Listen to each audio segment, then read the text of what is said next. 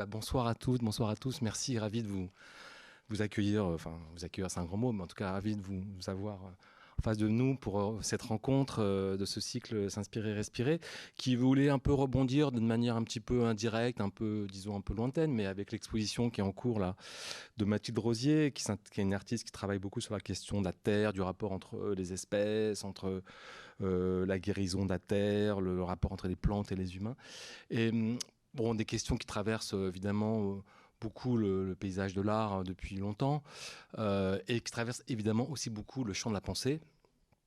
Et d'où mon envie d'inviter euh, aujourd'hui euh, Sophie Gosselin et David Bartoli, bonjour, qui sont philosophes et qui ont publié l'année dernière un livre hyper beau et je pense assez important, qui s'appelle La condition terrestre, habiter la Terre en commun, qui a été édité dans la collection Anthropocène du Seuil, qui est une, collection, vous savez, qui maintenant qui existe depuis maintenant un petit, petit paquet de temps, plusieurs années, hein, je ne sais plus, 7-8 euh, ans, tout comme ça au moins, et qui, voilà, qui, euh, a maintenant un catalogue assez, assez euh, vraiment fécond sur les livres autour de la question écologique. La condition terrestre, c'est un livre de ce point de vue-là, on va en discuter aujourd'hui, assez nouveau et en tout cas qui ouvre beaucoup de questions. Et c'est vrai que comme je le disais tout à l'heure, le, mouvement, ce qu'on appelle un peu rapidement le mouvement des droits de la nature, aujourd'hui, se développe beaucoup à la fois dans l'art et dans la pensée. D'ailleurs, c'est pas un hasard que ici même, dans le cycle que j'anime ici depuis 2-3 ans, on a beaucoup déjà, enfin beaucoup, plusieurs fois abordé ces questions, notamment avec quelqu'un comme Camille de Toledo, que vous connaissez bien tous les deux, qui avait, avec qui vous avez travaillé, euh, on va en parler tout à l'heure, notamment autour de la question de, des droits de la nature et du Parlement de la Loire, qui était un, processus intellectuel et juridique et j'allais dire presque artistique, assez, assez intéressant. On avait beaucoup parlé de ça avec lui. On avait aussi parlé de, avec Nicolas Bourriot et Estelle Zongmangal, ici même, aussi du rapport entre l'art et, la nature, entre le monde vivant, qu'est-ce que le, qu'est-ce que le monde vivant fait à l'art. Euh, qui sont des, des, relations aussi, des affinités électives, et aujourd'hui très très importantes. Euh, voilà, on en avait discuté pas mal. Donc tout ça pour dire que c'est une question qui finalement, euh, c'est pas hasard, euh, croise à la fois euh, le monde intellectuel et le monde artistique, pour le dire vite. Et comme ici, l'idée, c'est justement précisément d'être attentif à ces entrelacements-là, à ces hybridations, à ces croisements. On a forcément euh, plusieurs fois parlé de ces questions.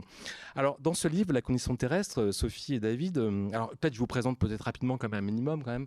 vous, vous êtes tous les deux philosophes et écrivains. Hein. vous venez beaucoup de la question de l'art aussi. Hein. vous, avez, vous venez un peu de cette, ce, ce champ-là. Et vous travaillez depuis plusieurs années à ce que vous appelez une philosophie de l'infraphysique. Bon, on pourra peut-être en parler, c'est un peu compliqué. En gros, pour, pour simplifier votre travail, qui essaye de dépasser de disons de d'excéder, de dépasser le paradigme moderniste euh, fondé sur la fameuse séparation entre nature et culture, euh, dont maintenant je pense tout le monde a un peu pris la mesure à force de le répéter euh, depuis un moment. Mais on pourra quand même parler de quand même peut-être clarifier hein, sur ce qu'on appelle la modernité. Je pense que c'est quand même un enjeu évidemment important et voir comment aujourd'hui on peut l'affronter. Vous êtes également comment dire assez actif dans, dans le monde militant hein, et, et, disons en dehors même de l'académie. Vous, participez à des revues, notamment la revue terrestre, hein, vous écrivez souvent, mais vous avez aussi pas mal écrit d'articles dans d'autres revues comme euh, Multitude ou Ligne, qui sont des, revues comme ça, qui s'intéressent beaucoup à ces questions-là, bien sûr.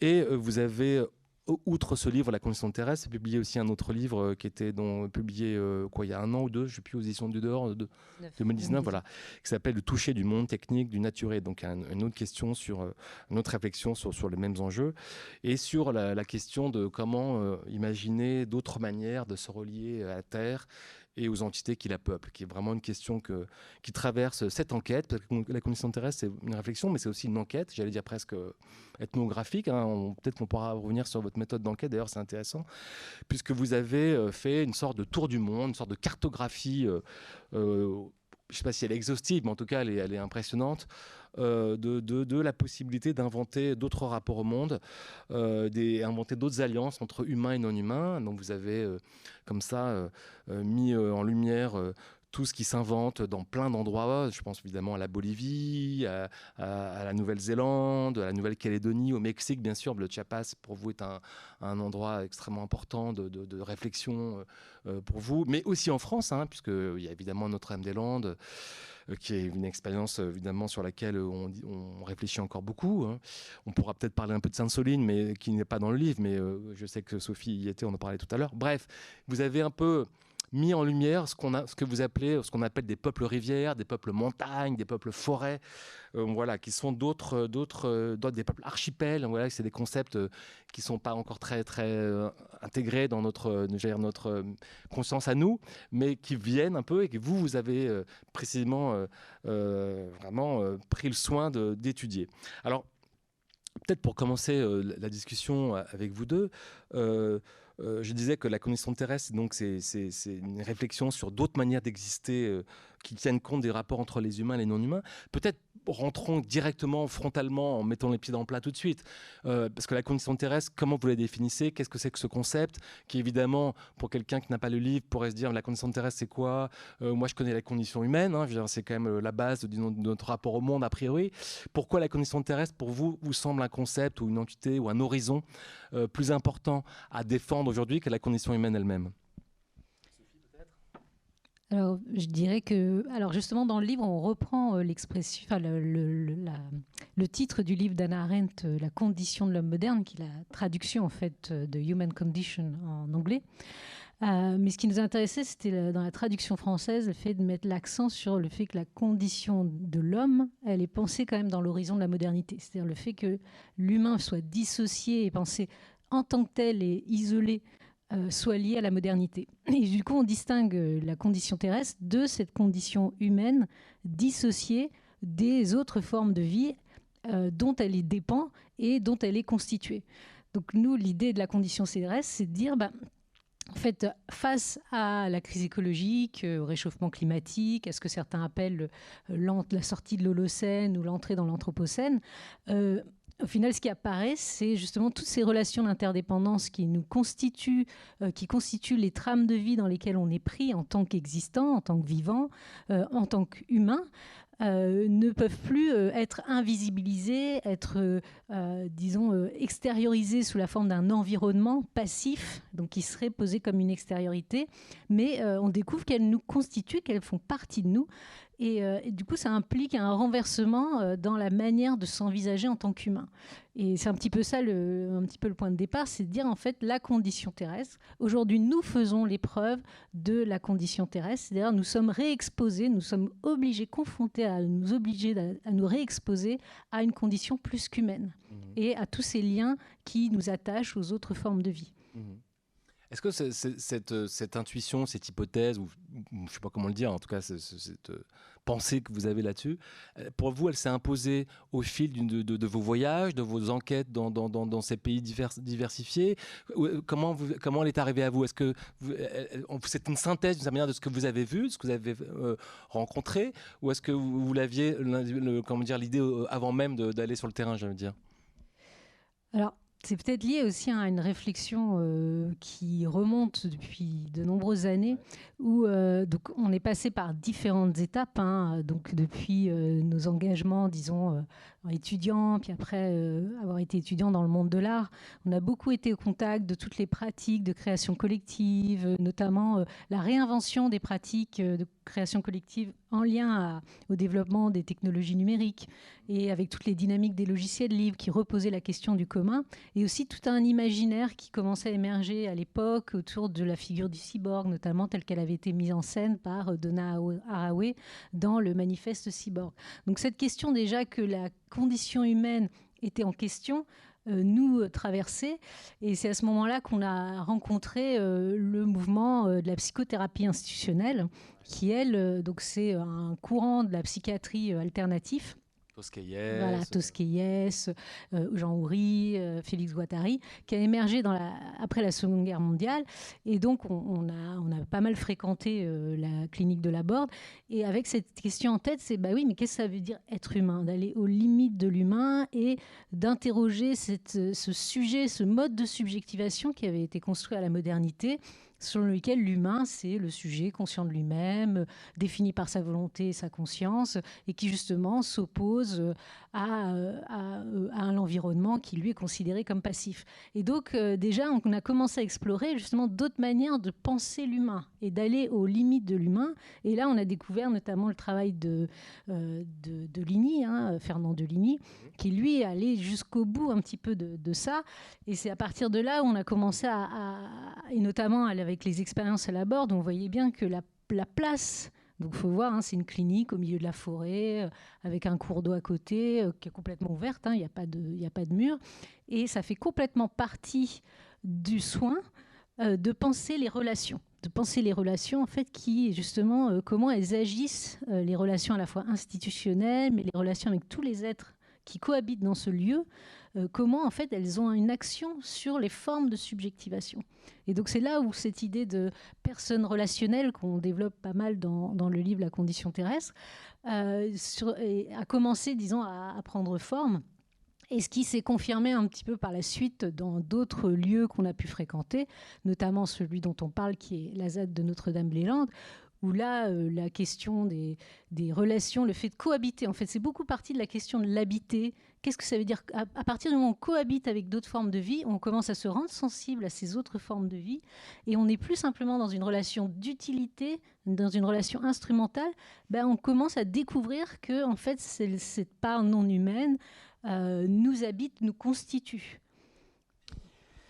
Alors, si j'avais euh, peut-être à croiser les, deux questions que tu avais formulées, c'est vrai qu'en revenant sur la question de Hannah Arendt, euh, c'est quelque part, au fond, elle, elle vient formuler, après la Seconde Guerre mondiale et jusqu'aux années 60, le fait que quelque chose est en train de, bah, de prendre un coup de semence, c'est ce qu'on appelle l'humanisme. Hein, la condition humaine, l'humanisme n'est plus assuré dans ses valeurs et dans son projet, dans son progrès, puisque le progrès a pu commettre le pire avec la bombe atomique et les usines de la mort. Et euh, on voit l'humanisme qui sombre, sachant que le premier humanisme était chrétien à la Renaissance et que le deuxième humanisme est l'humanisme moderne avec les Lumières. Eh bien au final, comme dirait Foucault, euh, bah, il n'a pas fait long feu l'humanisme, hein. c'est 19e et 20e. Et si Anna Arendt avait essayé de revoir comment remotiver euh, la question de l'humanisme depuis l'Occident et simplement intra-occidental, c'est-à-dire en, en, cherchant la question romaine pour l'autorité, la question grecque sur la question de la police et de la politique, eh bien, on s'est rendu compte, en tout cas nous, avec effectivement euh, derrière la condition terrestre aussi, c'est un, positionnement politique euh, qui fait qu'on pense que ce qui a fondé la condition moderne telle qu'on le pense, c'est-à-dire depuis la première modernité chrétienne, c'est euh, la colonisation, tout simplement, des Amériques et que elle est euh, contemporaine de la naissance du capitalisme. Donc si effectivement on pense que le capitalisme, c'est ce qui au fond amène à ce que euh, l'environnement dans lequel était, on pouvait puiser sans fin euh, pour simplement la, cause humaine, si on peut dire, et en allant vers quelque chose qui fait qu'on peut tout économiciser, c'est-à-dire tout peut être soumis à une économie générale au fond. Euh, on ne pourra pas sortir euh, du capitalisme sans vraiment prendre à la racine euh, où d'où s'est constitué le capitalisme, c'est-à-dire la colonisation des corps du circuit triangulaire effectivement de l'Afrique et des Amériques, et bien sûr la même appropriation du corps de la femme. et en Occident, ça a eu le terme de chasse aux sorcières. Et donc, on, essaie de voir effectivement qu'est-ce qui fait que ce qu'avec après la tour, on appelle justement le fait que euh, ce que l'on remarque, c'est qu'effectivement, une certaine tradition, par exemple de gauche, dite soi-disant émancipatrice, au fond, a laissé toujours de côté quelque chose qui est euh, sous-jacent ou ce qui, ce qui permet la fracture, euh, je dirais, la fracture de classe sociale, c'est déjà la fracture raciale, à partir duquel on peut faire émerger du capital on peut faire émerger des corps que l'on peut soustraire simplement en tant que vivants, des êtres qui vivent, et essayer d'en produire des valeurs qu'on peut soumettre à la monnaie. Et donc c'est ça aussi derrière la condition terrestre, c'est une double, une double prise de position anthropologique, c'est-à-dire le projet humain dans son ensemble, et un projet politique de dire il nous faut décoloniser profondément les corps et les esprits, c'est-à-dire revenir sur la première, la première modernité chrétienne, et la deuxième modernité, c'est là où ça se situe. Alors juste pour compléter, du coup, c'est l'autre aspect de la condition terrestre dont j'ai pas parlé, c'est qu'il y a bien sûr cette relation d'interdépendance avec les autres formes de vie, mais il y a l'idée que ces relations d'interdépendance et d'attachement sont les conditions de possibilité d'une pluralité de mondes. Donc pour nous, la condition terrestre, c'est pas simplement la condition planétaire, c'est pas le fait qu'on appartiendrait à ce grand tout que serait la planète, c'est plutôt euh, et c'est là où la notion de condition euh, nous intéresse, hein, c'est ce qui conditionne la pluralité des mondes. C'est pas un état de nature euh, fixe auquel qui correspond à une espèce d'ordre naturel. c'est pas du tout ça la condition terrestre. C'est bien des relations d'appartenance qui, enfin de coappartenance, de d'alliance qui s'inventent pour faire émerger des mondes et une pluralité de mondes. Ce qui fait lien avec la question coloniale, hein, où bah, justement toute l'histoire de la colonisation, été d'uniformiser euh, euh, pour aboutir à cette condition globalisée planétaire. Et nous, l'hypothèse qu'on fait, c'est que la condition terrestre, elle, est, elle, va être l'occasion de faire réémerger des mondes, de faire, on parle de recommencement des mondes, que des mondes vont pouvoir recommencer. Donc comment on accompagne ce recommencement des mondes, et c'est un petit peu l'enjeu du livre je ne sais pas si je peux rebondir, mais justement, euh, un des auteurs avec lequel justement on a, travaillé un peu derrière et qui, revient parfois, euh, c'est euh, l'anthropologue brésilien Eduardo Viveiros de Castro, qui justement en allant faire ses enquêtes de terrain en Brésil, nous indique que eux, en Amazonie, eux ont déjà vécu ce qu'il a appelé un arrêt de monde. Ils ont vécu un arrêt de monde leur monde, leur manière de faire monde, leur manière de faire peuple, leur manière d'entretenir une culture a été, vous savez, à 90%, ils ont été génocidés, euh, exterminés ou cosmocidés. Maintenant, on appelle même ça un cosmocide, on enlève leur monde. Et il nous dit, eux ont, su s'en sortir. Au fond, derrière l'arrêt de monde, ils, ont su se sortir.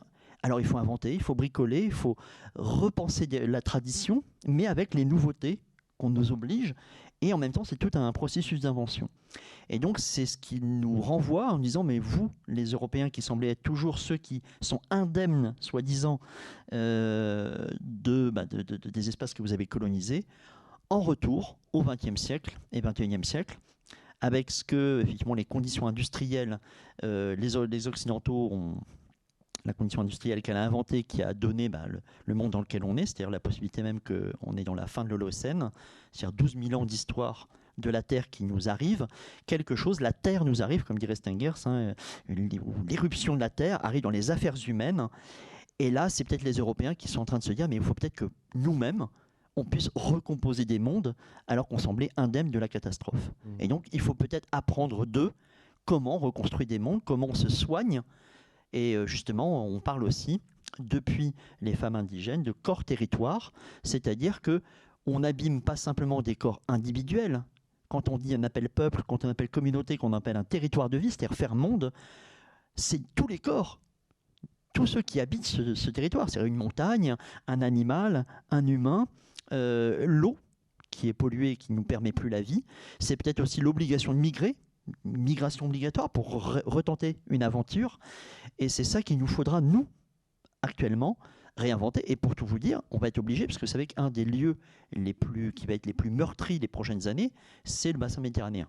C'est une zone très rouge, là, dans les années à venir. Euh, elle va se dégrader à un niveau euh, très, très important. Il va falloir nous, euh, nous réinventer. Donc, de sécheresse notamment. climatiquement, bon, on le voit bien déjà aujourd'hui. Alors juste pour, juste pour prolonger tout un peu ce, ce mouvement un peu généalogique là, de votre réflexion. Euh, euh, il y a quand même, euh, le, on l'a pas cité, je crois, c'est Bruno Latour quand même, parce que c'est quand même le premier qui, enfin le premier, il me semble, à avoir affirmé qu'on était terrestre avant d'être humain. alors bon, évidemment, aujourd'hui, c'est une figure, évidemment, j'allais dire, j'allais dire, iconique, enfin, je sais pas comment dire dans le monde de la pensée, mais tout le monde ne l'a pas forcément lu de près. voilà. Est-ce que vous pourriez dire en quoi son, travail euh, est important pour vous, en quoi il vous a nourri, euh, et qu'est-ce qu'il a euh, apporté, comment dire, de, fécond dans, la réflexion sur cette question-là aujourd'hui? Alors peut-être je, je, ferai un avant d'en mmh. arriver à, à, Bruno Latour. On a beaucoup été inspiré par non, par, plutôt par l'éthique environnementale et notamment par l'écologie profonde de, de et euh, cette manière de justement déjà. Un, mouvement qui date des années 50. Hein, euh, voilà, 60. Euh, et donc qui a été surtout important aux États-Unis, qui a défendu les notions de, de valeur intrinsèque des êtres vivants. Mais ce qui est intéressant avec Arnès, c'est cette vision, disons, un basculement vers une vision plus holistique la volonté de dépasser l'individualisme, avec aussi les limites qu'il peut y avoir dans cette perspective, notamment qui ont été mises en lumière par l'écoféministe Val Plumwood, qui était en dialogue, mais aussi en, débat avec Arne Ness. Donc ça, ça a été très important, ça nous a beaucoup inspiré. Mais euh, ce, qui, euh, ce qui nous intéressait dans, ce qui nous a petit à petit intéressé euh, avec dans la pensée de Bruno Latour, ça a été, disons, à partir du moment où il a fait notamment le, ses conférences, les huit conférences face à Gaïa. Voilà, les huit conférences face à Gaïa dans sa manière de remobiliser, un petit peu dans, dans la suite de Isabelle Stenger, cette idée de l'intrusion de Gaïa. Qu'est-ce qui fait intrusion à travers une figure qui est mythique ou euh, et, du coup, cette question aussi derrière des croyances, des valeurs qui fondent une société. Et il nous semblait que ça, c'est quelque chose qui souvent est l'importance de cette dimension-là nous semble assez euh, minorée souvent dans, la pensée euh, environnementale, écologiste. C'est-à-dire au final, qu'est-ce qui fait monde? Qu'est-ce qui fait tenir un monde? Et c'est là où, nous, avec notamment aussi avec les travaux de, Philippe Descola et d'Eduardo Villeros de Castro, il y avait, disons, disons une tradition plus... Euh, alors plus euh, d'inspiration constructiviste, mais nous, ce qui nous intéressait, c'était comment ça permettait de repenser des pratiques institutionnelles. C'est-à-dire de ne pas postuler une nature ou un état de nature préexistant, euh, donc des lois de la nature euh, qui seraient inscrites, on pourrait dire, dans le marbre, mais véritablement de comment repenser des alliances entre vivants, comment euh, refaire communauté, comment, ça, comment c'est quelque chose qui s'invente en fait collectivement. Donc c'est vraiment cette dimension-là qui nous a beaucoup intéressés et qu'est-ce que ça veut dire à un moment quand il y a bah, conflit de monde? Conflit de monde, c'est-à-dire l'émergence de nouvelles valeurs, euh, qu'est-ce que ça veut dire voilà, de faire appel à une figure mythique? Une figure mythique, ça veut dire qu'on bascule à une autre... Euh, bascule dans un autre système de représentation. Quand on passe de l'humanisme qui érige la figure de l'homme en, euh, un peu en divinité, hein, qui va se fonder en fait et structurer tous les imaginaires à l'intrusion de Gaïa, là on se dit, ou Pachamama pour ce qui est de l'Amérique du Sud, Qu'est-ce que ça veut dire que c'est tout à coup, c'est des figures qui sont euh, des figures de la Terre, des figures terrestres. Et donc c'est ce basculement-là qui nous a beaucoup intéressés euh, dans cette manière. Au début, il parlait beaucoup plus de terriens. Euh, d'ailleurs, Bruno Latour, on était, disons, plus réservé parce qu'il reprenait notamment ce concept-là je pense à Carl Schmitt, qu'il cite pour le critiquer, le détourner, mais, mais voilà, qu'il reprenait quand même. Et donc, euh, quand la notion de terrestre est arrivée, ça nous paraissait beaucoup plus intéressant. Et nous, c'est là où on s'est dit, ben, c'est la condition terrestre, c'est-à-dire dans ce cas-là, conditionnel, c'est-à-dire d'ouverture de possible qu'il faut explorer, c'est-à-dire le caractère terrestre comme condition. Vous, l'avez connu un peu de près, euh, la tour, ou pas? Oui, oui. Sur, euh, sur la fin, on va dire. c'est vrai que jusqu'à un certain moment, il y avait quelque chose de sa pensée sur les acteurs réseau, entre autres, qui en même temps nous, nous intéressaient. Et en même temps, effectivement. dans la sociologie. ouais, voilà. Et en même temps, le fond sur lequel il s'appuyait, c'est-à-dire que malgré tout, avec l'hypothèse Gaïa, euh, il y a quand même un fond qui, qui s'appuie sur des théories qu'on appelle cybernétiques, sur des boucles de rétroaction.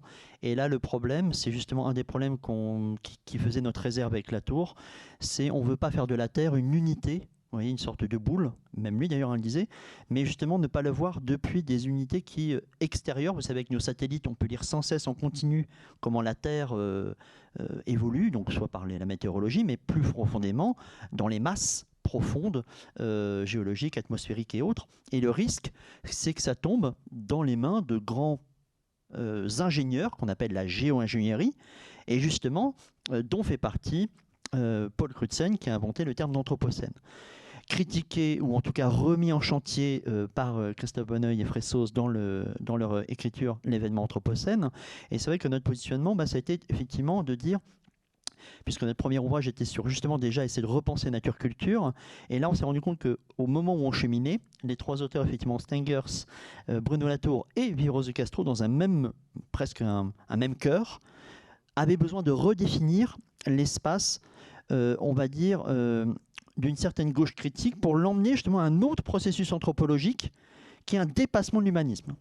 Et derrière, ça a convoqué deux choses importantes. Ça veut dire remettre en chantier le temps long. ça veut dire ne pas rester forcément dans les principes historiques, de ce qu'on appelle traditionnellement de gauche, l'un critique justement d'un matérialisme historique. Il faut accepter qu'on va peut-être être obligé de prendre en charge 2000 ans ou 10 000 ans d'histoire. Alors est-ce qu'on a les outils pour faire ça? Eh bien, l'histoire ne suffit pas. On va voir pourquoi. Elle peut suffire sur un plan local, c'est-à-dire dans les rapports de force tactiques, mais sur des grands mouvements tels que euh, la question du progrès, la question de l'humanité, vous savez, ces, grands, ces grandes, flèches qui nous font avancer dans le temps, bah là, quelque part, nous on dit, bah, peut-être que là, c'est pas le moment d'aller encore flécher dans le temps, trop rapide, mais de creuser dans une mémoire beaucoup plus profonde, qui est la mémoire de la Terre, qu'on appelle géomémoire. Eh bien, qu'est-ce que ça demande la géomémoire? Faire que l'humain se réinscrive dans des processus longs de métamorphose. Et donc, dans ces auteurs-là aussi, ce qui nous intéressait, c'est qu'ils ont été obligés de penser véritablement la métamorphose dans l'humain, au-delà de l'humain ou par-delà l'humain. Et donc, on a, vous savez, le, livre de Viros Castro qui est Métaphysique cannibale pour essayer d'associer justement une certaine euh, je dirais, une profondeur de pensée dans le temps de la métaphysique occidentale, avec la profondeur de temps que nous donnent les euh, peuples premiers qui, vous savez, justement, entretiennent bien mieux que nous le rapport à la Terre, en tout cas d'en prendre soin. Euh, et donc, c'est aussi, où, souvent euh, Bruno Latour appelait justement des contagions métamorphiques. Et donc, à travers cette question mythique, il ne faut pas justement penser un fond commun, mais l'occasion à partir duquel on redéfinit nos valeurs, on se réinvente.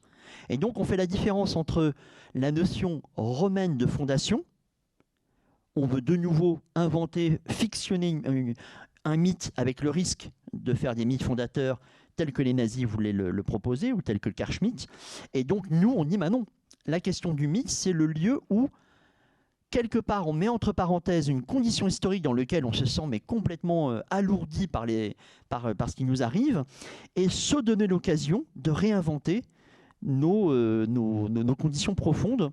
Et à ce moment-là, c'est là où ces auteurs nous ont vraiment euh, nourris. Oui, parce que la condition mythique, c'est quoi? C'est la possibilité d'émergence des mondes. C'est ça, en fait, qui nous intéressait. C'est qu'est-ce que ça veut dire d'inventer des mondes? C'est-à-dire plus simplement comment on fait société.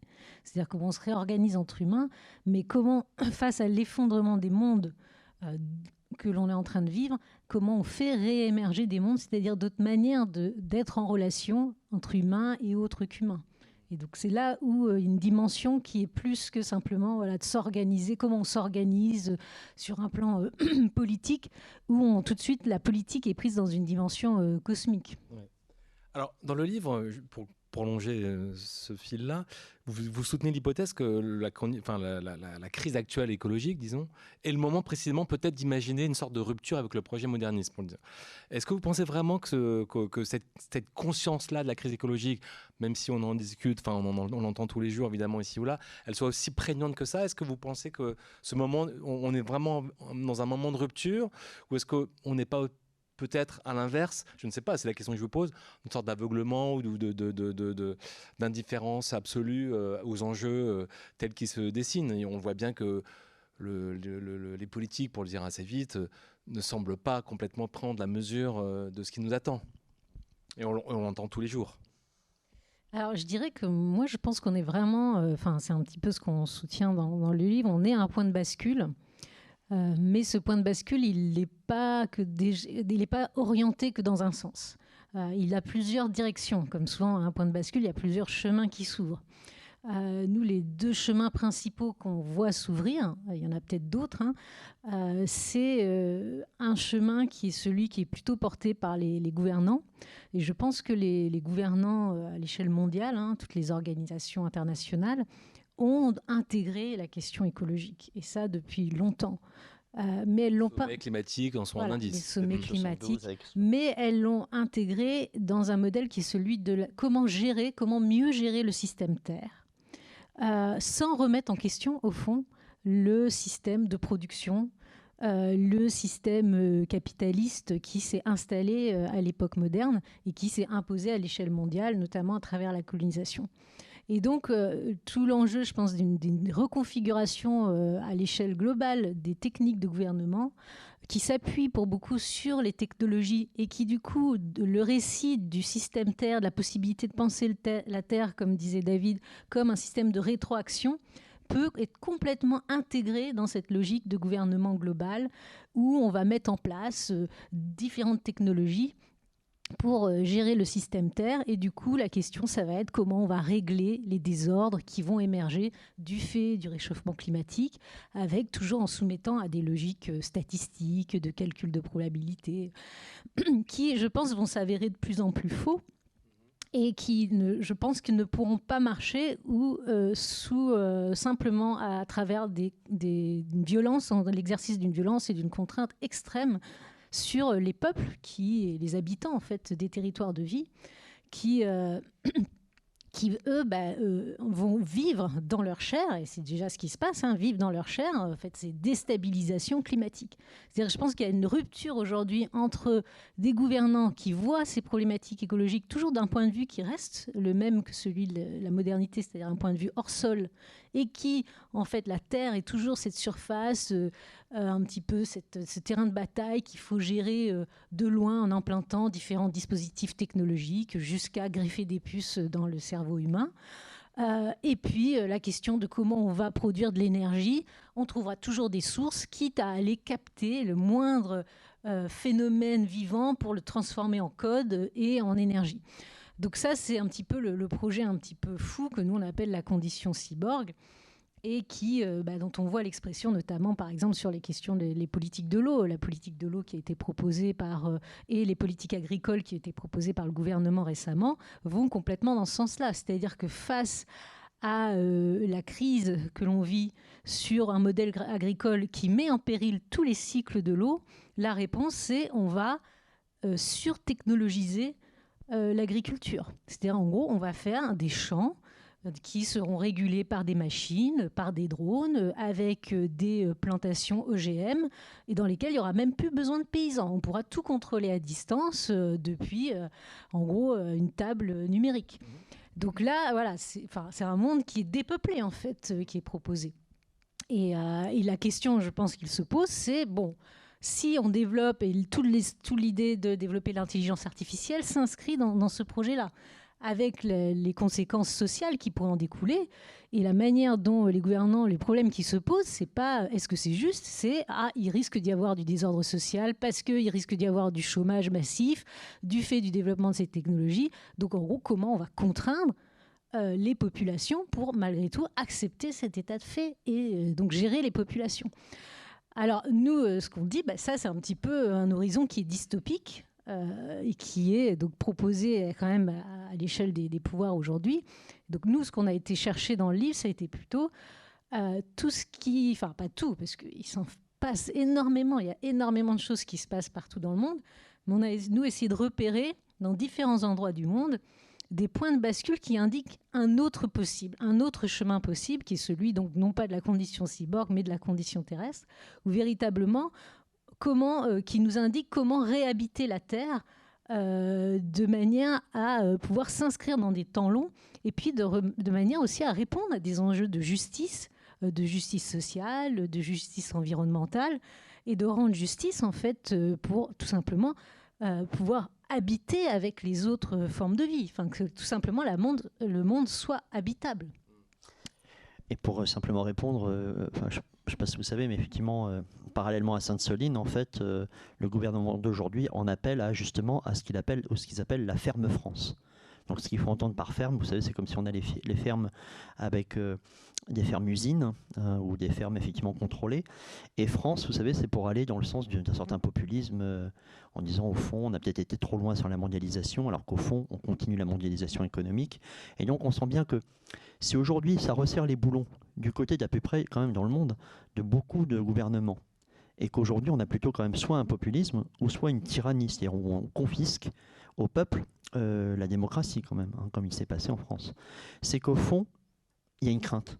Il y a une crainte que vraiment les habitants, et on le sait, hein, que ce soit euh, en Inde avec Vandana Shiva, que ce soit au Chili récemment, euh, que ce soit en France, en fait, quand on voit en Grèce, on voit tous les pays, tous les peuples qui ont essayé de faire émerger véritablement une alternative populaire et pérenne, et derrière systématiquement ça vient réfréner, voire euh, verrouiller à, à, grands coups, quoi, c'est que là il y a une crainte. On sent qu'il y a une crainte sévère de vraiment, il y a un tournant, et les habitants sont prêts à prendre ce tournant.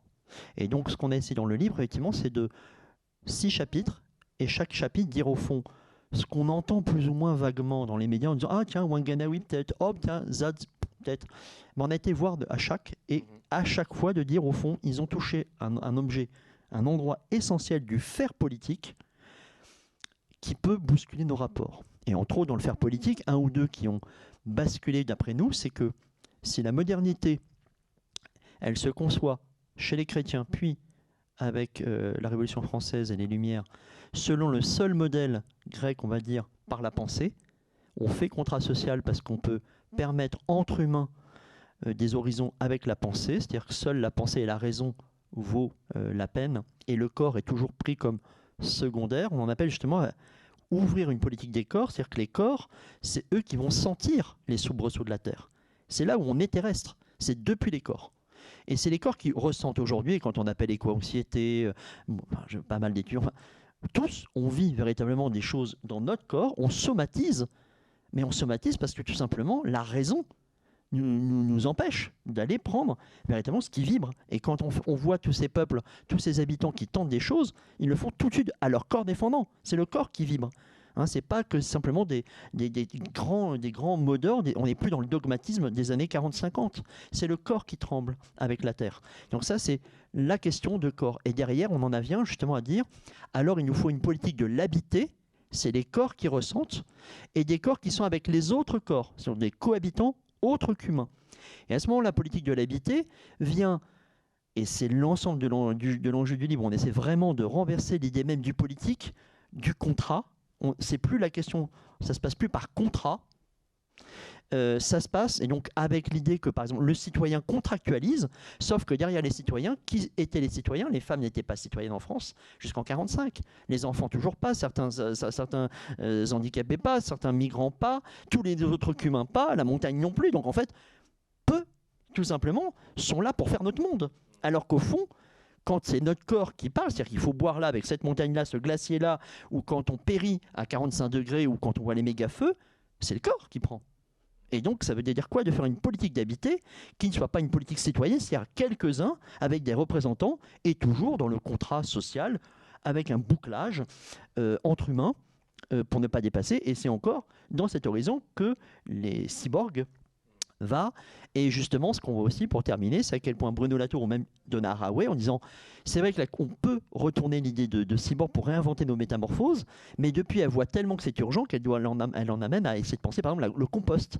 Bah, Qu'est-ce que ça dit avec Plurwood La question du compost, c'est le corps qui est le lieu du politique comme lieu de métamorphose. Donc voilà, nous, c'est vraiment, on essaie de voir comment remétamorphoser la condition même du politique depuis le corps, depuis l'habité, oui, juste pour rebondir sur cette question du corps, je pense que vraiment, là, ce qui se passe, tous les conflits qui émergent en ce moment en France autour de l'eau sont intéressants pour ça.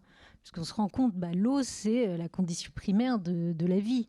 Et donc, euh, l'eau qui était avant pensée comme une ressource, qui l'est encore, mais l'enjeu, c'est de ne plus penser comme une ressource que l'on gère entre humains. Alors l'enjeu, c'est de savoir est-ce qu'il faut une gestion publique, est-ce qu'il faut une gestion privée? Donc il y a des combats sur les conceptions de la gestion, mais avec toujours l'idée que c'est quand même une ressource extérieure. Et là maintenant, bah, on se rend compte, bah oui, mais l'eau, c'est la condition même de notre vie en tant qu'humain, mais aussi des autres formes de vie. Donc c'est ça matérialise comme une matérialisation de ce lien entre les corps. C'est pour ça que nous, ça nous a beaucoup intéressé l'idée des peuples de l'eau ou euh, de peuples rivières c'est un petit peu de ça dont on est parti quand on est, qui nous a vraiment euh, parlé dans euh, le, processus qui a eu lieu en Nouvelle-Zélande autour du Wanganui.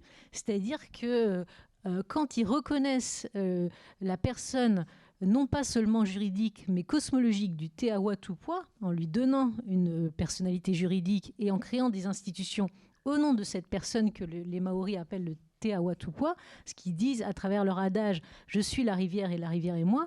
C'est-à-dire que la rivière, c'est-à-dire l'eau, en fait, c'est ce qui matérialise le lien vivant entre tous les êtres qui cohabitent sur ce territoire.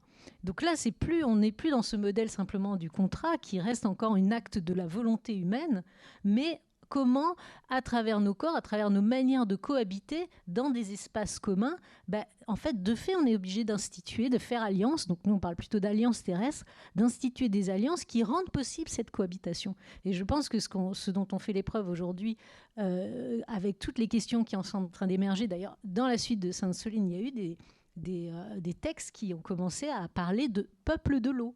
Donc là, c'est intéressant euh, que, que cette notion-là commence à émerger. Qu'est-ce que ça veut dire des peuples de l'eau? Qu'est-ce que ça veut dire faire peuple depuis l'eau? Donc les Maoris en Nouvelle-Zélande, c'est vraiment les premiers à avoir un peu développé cette, une politique animique, un peu comme on comment on pourrait le dire, comment on pourrait la clarifier. C'est un modèle hein, qui, est, assez fascinant, mais euh, euh, c'est les premiers à avoir vraiment pris en charge cette question. vous êtes allé les voir sur, place, vous avez passé du temps avec eux?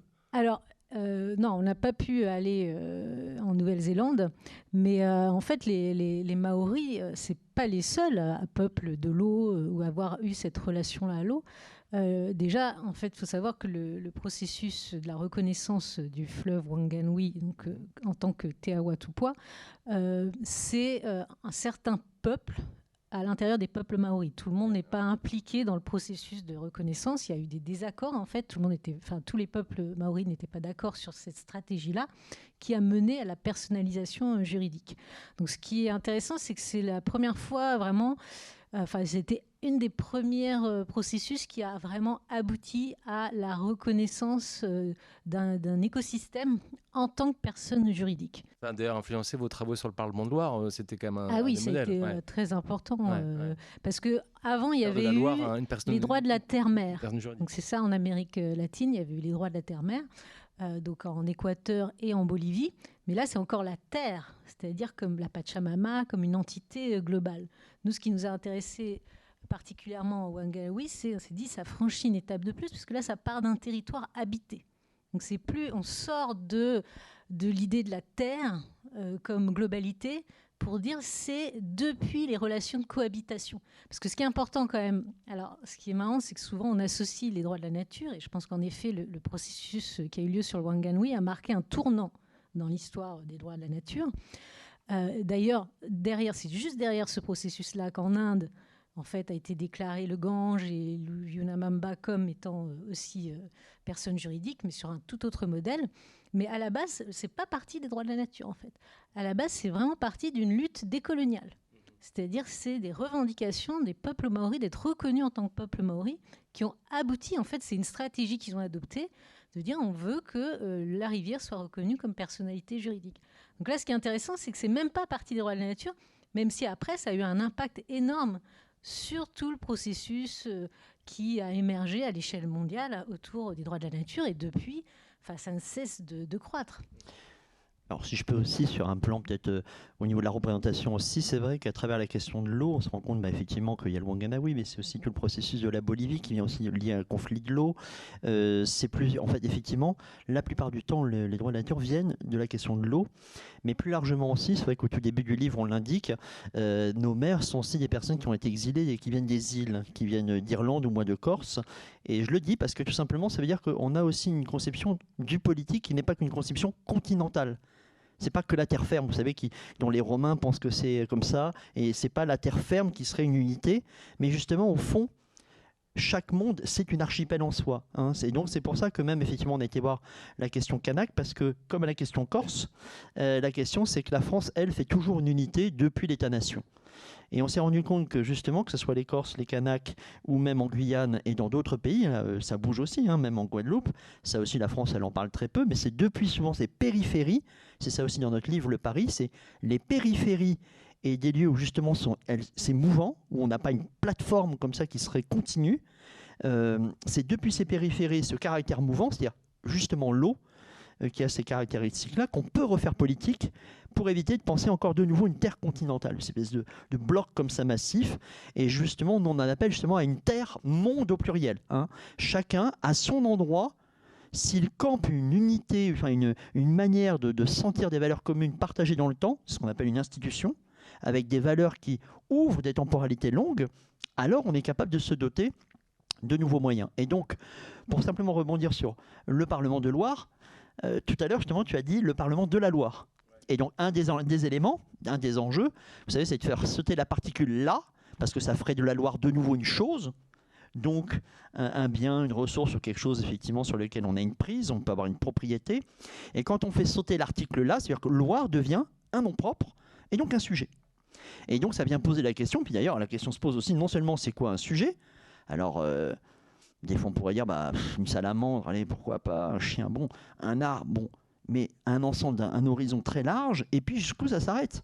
Avec le Wanganawi, vous savez que c'est les eaux profondes, c'est le ciel, c'est le début, c'est la fin, et c'est des valeurs physiques et métaphysiques, spirituelles, de longtemps.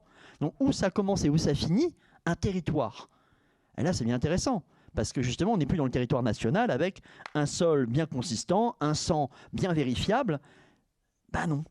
Donc là aussi, c'est un, nouvel imaginaire qu'il faut remettre en chantier, euh, lié à l'eau, et ce que certains appellent les veines de la terre. C'est vraiment une manière de repenser nos manières de, euh, justement, plus... Euh, justement avec ce qu'on appelle peuple rivière, peuple. C'est un enjeu qui a aussi, qui d'ailleurs vous en parlez dans le livre, qui concerne aussi l'Occident et les États-Unis, parce que vous parlez du, du, barrage du, dans le dans, la, dans à l'ouest des États-Unis. Sur le fleuve Loire. Voilà, c'est ça.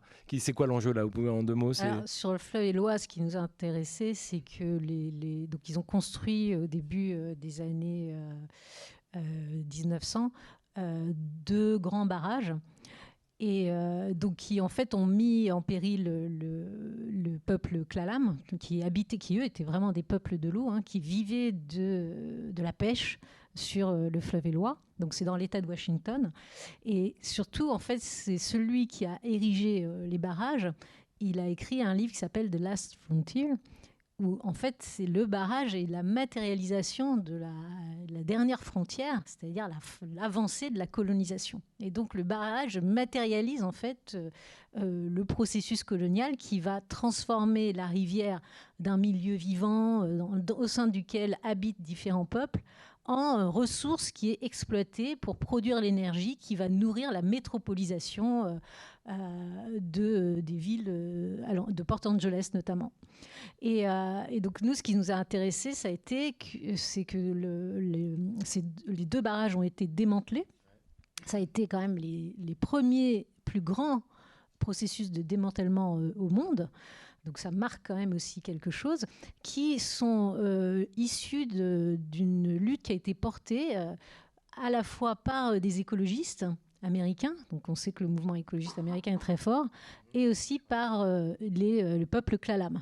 Et donc c'est cette alliance-là qu'on a trouvée intéressante euh, pour voilà comment ça, transforme en fait, ça met l'Amérique face à son histoire coloniale, mais aussi à travers cette alliance entre les écologistes et les, les, peuples autochtones. Donc c'est ça qui nous intéressait, mais c'est aussi comment, du coup, qu'est-ce que ça veut dire parce qu'en fait, on se rend compte que derrière ce qui a été touché, c'est aussi tout le mythe de la nation américaine, qui est fondé sur cette histoire de la frontière et de la colonisation.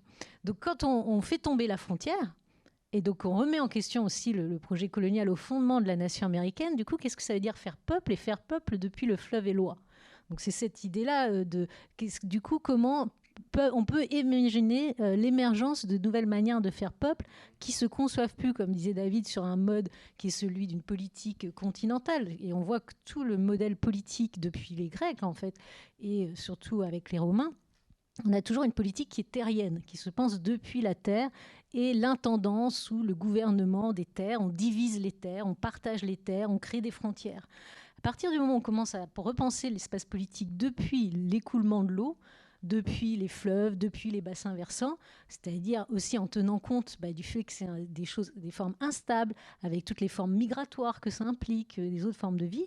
Bah, du coup, ça change complètement euh, la manière de penser la politique, parce qu'on peut plus être simplement dans un point de vue surplombant qui suppose toujours une fixité, un espace extérieur. Ça veut dire qu'on se réinscrit aussi dans des cycles plus complexes, pluriels, et dans des temporalités plus longues. Parce que prendre en compte euh, la temporalité d'un bassin versant, c'est prendre en compte la temporalité d'un glacier, donc d'une montagne, avec toutes les nappes phréatiques, les différentes strates de nappes qui sont des fois très profondes et qui mettent des fois des siècles, des millénaires à se constituer. Donc c'est là aussi, l'eau devient aussi euh, la matérialisation d'un autre rapport au temps. Et peut-être pour rebondir effectivement deux choses sur la question euh, du, du, fleuve Eloi, parce que un d'abord ça reprend sur, vous savez c'est comme des fois on nous dit oui mais alors là vous êtes toujours de l'autre côté, oui mais de l'autre côté au fond c'est les Amériques, donc c'est l'Occident, mais justement avec cette, euh, le fait que l'Occident est toujours hanté, a toujours une hantise, elle est hantée par ce sur quoi elle s'est, elle s'est construite, donc là effectivement sur euh, l'éradication des peuples indiens, amérindiens. Et les peuples Klalam, eux, se nomment peuple saumon. Et je dis ça parce que tout simplement la Loire, au XVIe siècle, c'était un peuple saumon, tous les Ligériens. Il faut savoir qu'il y avait des traités, des, des contrats euh, de, pour, vous savez, de, Nantes, ça remontait vers Orléans, là, les, barques. Il les, les, marins faisaient un contrat pour demander aux propriétaires en disant S'il vous plaît, si on pouvait ne pas manger 7 jours sur 7 du saumon. Ils demandaient simplement au moins un jour de carnet autre que le saumon, tellement c'était peuplé de saumon. Le saumon, c'était ça au XVIe siècle pour tout vous dire aussi, on commence le livre avec les anguilles. Il y a 40 ans, je pêchais une anguille sans aucun problème. 40 ans plus tard, je sais que 60% d'anguilles en moins dans la Loire. La lamproie va disparaître dans la Loire. La, la lamproie. Ce qu'on veut dire aussi, c'est que à force de ne plus repérer l'invisible ou les invisibiliser, qui étaient là en abondance très récemment, on réclame plus. Eh bien, cette réclamation, à travers effectivement le Parlement de Loire, mais à travers le, peuple Klalam, ce qui s'est dégagé, donc là c'est une notion qu'on essaie d'inventer aussi, c'est une nouvelle façon de produire quelque chose qui serait entre une justice politique et une justice sociale ou une justice de monde. Et on appelle ça, euh, peut-être qu'il faudrait dépasser nos parlements, hein, dans des boîtes fermées, euh, centralisées, euh, qui demandent justice et réparation, mais toujours en dehors des lieux où l'on constate les crimes ou les pertes, les invisibles. Et on en appelle justement à des nouveaux lieux qui seraient des, agones, c'est-à-dire des lieux sur lesquels la justice se fait là où on demande réparation, c'est-à-dire venez voir, constater que le lieu s'est dégradé, que ces poissons ne sont plus là, que ces oiseaux ne sont plus là. Là, j'ai entendu qu'il y a 60% de martiniers qui risquent pas de revenir euh, cet été en, France. Constatons-le réellement. Et une fois qu'on le constate, on en appelle à la forme agone ou agonistique chez les Grecs, ils ont deux termes pour dire la notion de conflit. Soit c'est le polémos, et le polémos tel qu'il est, vous savez, on dit ah, on est dans une polémique. Ça va très bien quand c'est rhétorique, la polémique. Mais il y a l'autre terme polémos qui veut dire la guerre et le combat. C'est-à-dire on va jusqu'au bout. C'est-à-dire que vous savez que la démocratie, le kratos, c'est de dire lors d'une guerre, il faut absolument écraser l'autre, il faut euh, avoir le pouvoir. Ça veut dire qu'au fond, nous avons depuis les Grecs une conception de la relation à l'autre, qui est le combat et de l'ennemi juré qu'on peut tuer jusqu'au bout, anéantir. Dans la Gaune, c'est plus le modèle du théâtre, alors là il y aurait presque eu la tour, mais autrement, euh, quelque chose qui est sur le lieu même où il faut demander réparation. La Gaune, c'est quoi? C'est, vous savez, dans le théâtre, on dit il y a un protagoniste, celui qui est devant la scène, et qui normalement est celui qui s'impose avec la parole qu'on lui octroie. Et derrière, ce qui normalement on avait fait ça à la nature, hein, le, décor, c'est les antagonistes. Donc dans le conflit politique, la question c'est de se dire, bah, venons sur le lieu où les êtres, les relations ont été abîmées, et inversons les rôles.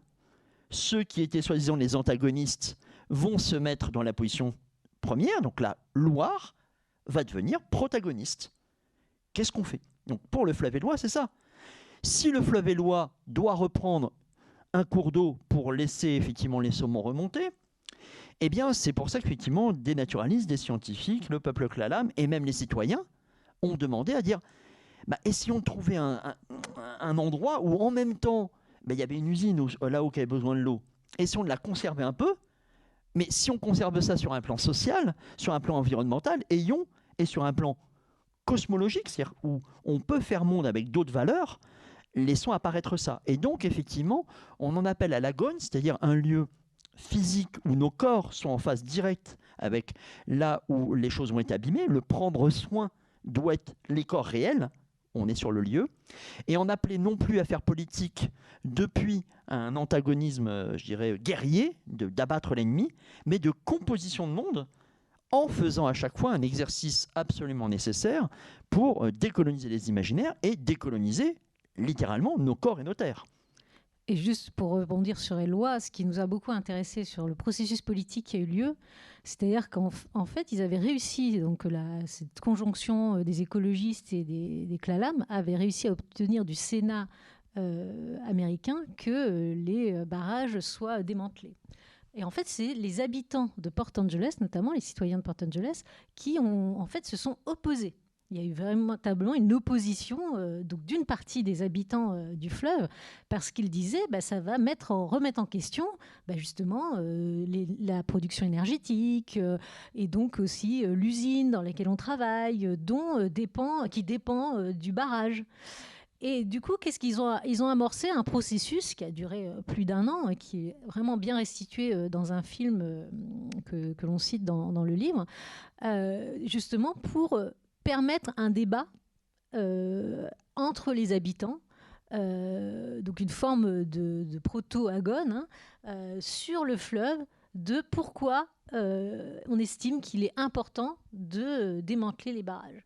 Et ce qui est intéressant, c'est que ce processus politique a effectivement abouti à ce que ceux qui étaient au départ hostiles au démantèlement du barrage, en fait, petit à petit, on commence à comprendre en fait, qu'est-ce qu'ils ont commencé à comprendre? Ils ont commencé à comprendre que bah, toutes les relations d'interdépendance dans lesquelles ils étaient pris, c'est-à-dire qu'ils étaient, ils ont pu sortir grâce à ce travail collectif d'une logique strictement instrumentale où ils considéraient en gros le fleuve soit comme un décor euh, qui était sympathique à observer, euh, euh, sur lequel ils pouvaient se balader le week-end, et donc un espace de contemplation, soit comme un instrument de production au service de l'industrie. Donc c'était en gros ce, rapport-là qu'ils avaient, donc qui était soit instrumental soit purement esthétique, mais jamais en véritablement prenant conscience du caractère vivant euh, du fleuve et du fait qu'il était littéralement le fleuve était mort en fait. C'est-à-dire tous les minéraux euh, tout euh, en fait toutes les, chaînes d'interdépendance même la forêt tout était en train de mourir parce que les la forêt est aussi nourrie par le fait que les poissons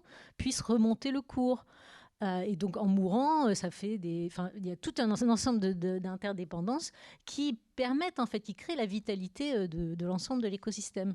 Donc c'est ce processus-là de transformation collective qu'on a trouvé intéressant. On peut venir un, tout petit rapidement sur, sur la ZAD de Notre-Dame-des-Landes, parce que c'est un, autre chapitre important du livre. En quoi cette expérience-là, pour vous, est, symptomatique d'un ce que vous appelez un point de bascule? Qu'est-ce qu'elle traduit pour vous dans cette réflexion générale sur les conditions terrestres?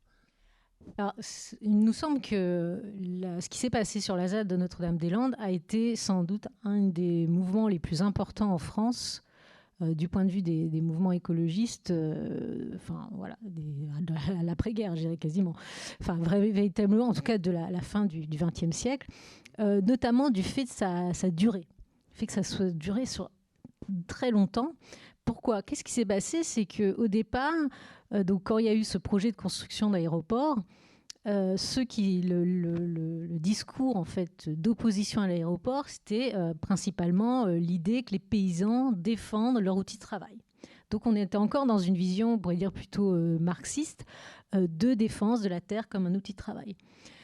donc il y a eu la suspension du, projet de, construction temporaire, hein. c'était ça la, ZAD, hein, au départ ces zones d'aménagement différées pour euh, différentes euh, raisons sur lesquelles je ne vais pas revenir.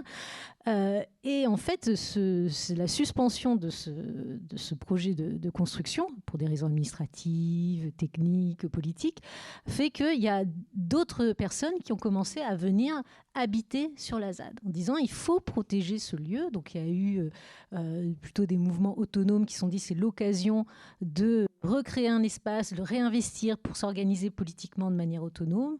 Il y a eu aussi des antispécistes qui sont venus.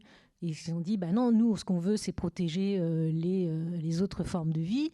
Euh, il y a eu les écologistes qui étaient contre l'aéroport et son monde, c'est-à-dire tout le modèle de production industrielle et aussi toute, toute la, pollution que ça engendre. Et en fait, ça a créé un, endroit dans lequel des, personnes issues de milieux de lutte, de formes de lutte, euh, de revendications euh, très différentes ont dû apprendre à cohabiter. Et à cohabiter en plus dans un milieu qui serait ensauvagé parce qu'il n'était plus euh, vraiment complètement cultivé, c'est-à-dire qu'il y avait plein de terres qui étaient laissées en friche parce qu'elles avaient été en partie expropriées ou c'était en état de suspension. Et donc, tout à coup, il y a des espèces aussi qui ont commencé à réémerger. Et donc c'est tout ça sur euh, presque 20 ans qui euh, a dû apprendre à cohabiter et à réinventer des formes de cohabitation avec énormément aussi de conflits, de tensions. Ça a été un processus très complexe.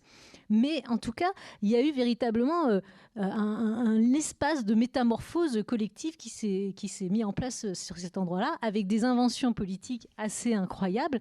Et nous, euh, donc, beaucoup de, Il y a quand même pas mal de, travaux qui sont faits sur ça, notamment la, création de cette assemblée des usages, c'est-à-dire de penser une assemblée du territoire qui ne soit plus simplement une assemblée euh, sens politique euh, traditionnelle où on décide à partir de positions idéologiques, mais on décide à partir des usages et comment on permet la cohabitation de différents usages.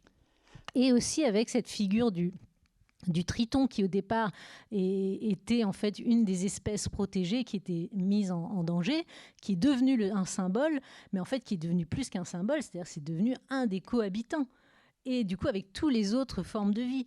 Donc c'est là où il y a eu, nous c'est ça qui nous a intéressé, c'est comment petit à petit il y a une forme de transformation dans le fait d'habiter ensemble un territoire euh, qui lui-même euh, laissait place à une forme de réensauvagement, donc à la possibilité de cohabiter avec d'autres formes de vie.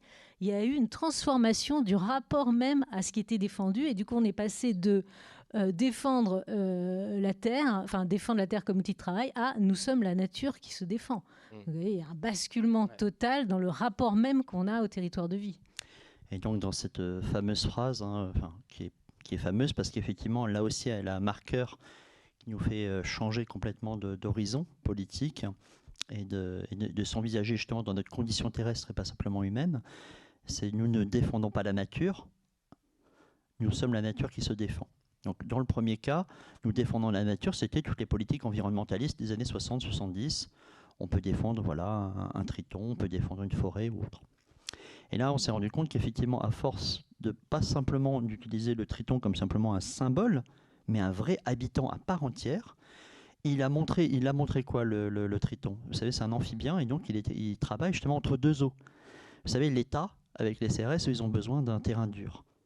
Dès qu'il y avait la, la, flotte qui remontait, la boue, c'était un vrai problème, mais concret. Hein pour vraiment combattre ces personnes-là qui étaient capables d'être dans les arbres, de, travailler avec la pluie. Avec, euh, Et donc, c'est une zone humide. Donc, il faut savoir qu'à Notre-Dame-des-Landes, il y a des moments où vraiment on a du mal à, vivre, il fait très froid, l'humidité est très importante. Donc, il y a question des corps encore. Donc, on se rend compte que là, les gens qui pouvaient vivre là, il y avait une adaptation au milieu et en fait à comprendre les autres et à devenir les autres. Là où, effectivement, le CRS, ben, il est cloisonné dans son, dans son véhicule et surtout, il ne doit pas voir les différence que le lieu euh, dans lequel les lieux et les corps sont impliqués. Et donc à ce titre-là, petit à petit, à force de cohabiter, mais il y a des vraies métamorphoses ont lieu. Donc, il va y avoir, on va dire, trois métamorphoses importantes. La première, c'est dans un souci de ne pas s'identifier vis-à-vis de personnes pour dire qui nous sommes. Vous savez, il y a le fameux Camille, c'est-à-dire un, prénom transgenre, qui fait que toute personne qui allait sur la ZAD se disait Je suis Camille. Voilà, c'est tout. Pour faire une aussi, pour éviter des formes de leader en fait, qui est un leader qui prenne la tête, qui soit identifié par les médias. Camille Etienne, elle est venue par exemple euh, ou pas La deuxième forme, effectivement, c'est Triton. Donc, dans un premier temps, c'était aussi effectivement euh, un amphibien à sauver. Ça a été bien sûr après, un, vous savez, c'était contre le béton armé, le Triton crété. Et ça a été aussi une très très belle marche qu'on a pu faire, comme une sorte de carnaval euh, de dragons. Eh bien, effectivement, les dragons, c'était, vous savez, ce force de, renouveau et de, euh, ça a été le triton. Donc, quelque part, l'humain aussi composé avec le triton. Et enfin, vous savez que Notre-Dame-des-Landes est devenue des bocages, que ces bocages, justement, si on avait rasé, il n'y en avait plus. Et donc, c'est le fait que le bocage devienne en lui-même un être à part entière. Et donc, c'est ce qu'on appelle, en fait, petit à petit, les personnes qui vivaient sur la ZAD sont devenues des personnes chimères. Hein, vous savez ce que c'est une chimère chez les Grecs? On peut composer un être avec un corps de lion, des griffes et des ailes. Donc trois compositions. Et donc là, la personne chimère que les zadistes pouvaient incorporer, c'est Camille, Triton, Bocage. voilà, une vraie personne chimère. À ce titre-là, c'est là où on appelle aussi ces personnes-là des personnes terrestres, dans le sens où vous savez, là on revient, si on revient sur la question du droit, vous savez que dans le droit, il y a une coupure fondamentale, la summa divisio, soit on est des choses, soit on est des personnes. Personne, on est sujet de droit, on peut décider de son horizon, de sa vie, de son corps. La chose est soumise soit à un maître, soit est relégué à un objet sur lequel on a toute prise. Vous savez qu'auparavant, jusque dans les 70, on pouvait martyriser un chien. Un chien, c'était un mobilier, c'était du meuble. Hein. Ce n'est que par la suite qu'on pouvait dire ah bah tiens, il est sensible. À ce titre-là, certains disent bah, il faut peut-être effectivement dire aujourd'hui des nouveaux aides, mais justement de revendiquer un, paysage, on le met où? Chose ou personne? Loi, chose ou personne? Et pour éviter de sortir de cette dichotomie, bah, on, a, inventé l'idée de personne terrestre, c'est-à-dire loi peut être personne terrestre, comme ZAD, un lieu peut être personne terrestre, pourvu qu'elle emmène les, les cohabitants à se transformer et être une communauté de vie, voire un peuple. Et pour devenir une communauté de vie et un peuple, bah, inventons les institutions qui vont avec. Donc si c'est Loire, bah, inventons, comme on a dit, un peuple Loire ou un peuple de l'eau avec une institution rivière qui va avec. Et à ce moment-là, nous devenons des personnes terrestres et nous ne sommes pas simplement des personnes humaines qui avons décision sur l'ensemble des choses qui constituent, soi-disant, la nature passive. Oui, l'idée de la personne terrestre, c'est qu'en fait, nous sommes tous euh, des personnes terrestres, mais on l'a oublié. On a oublié qu'on était constitué par les autres formes de vie.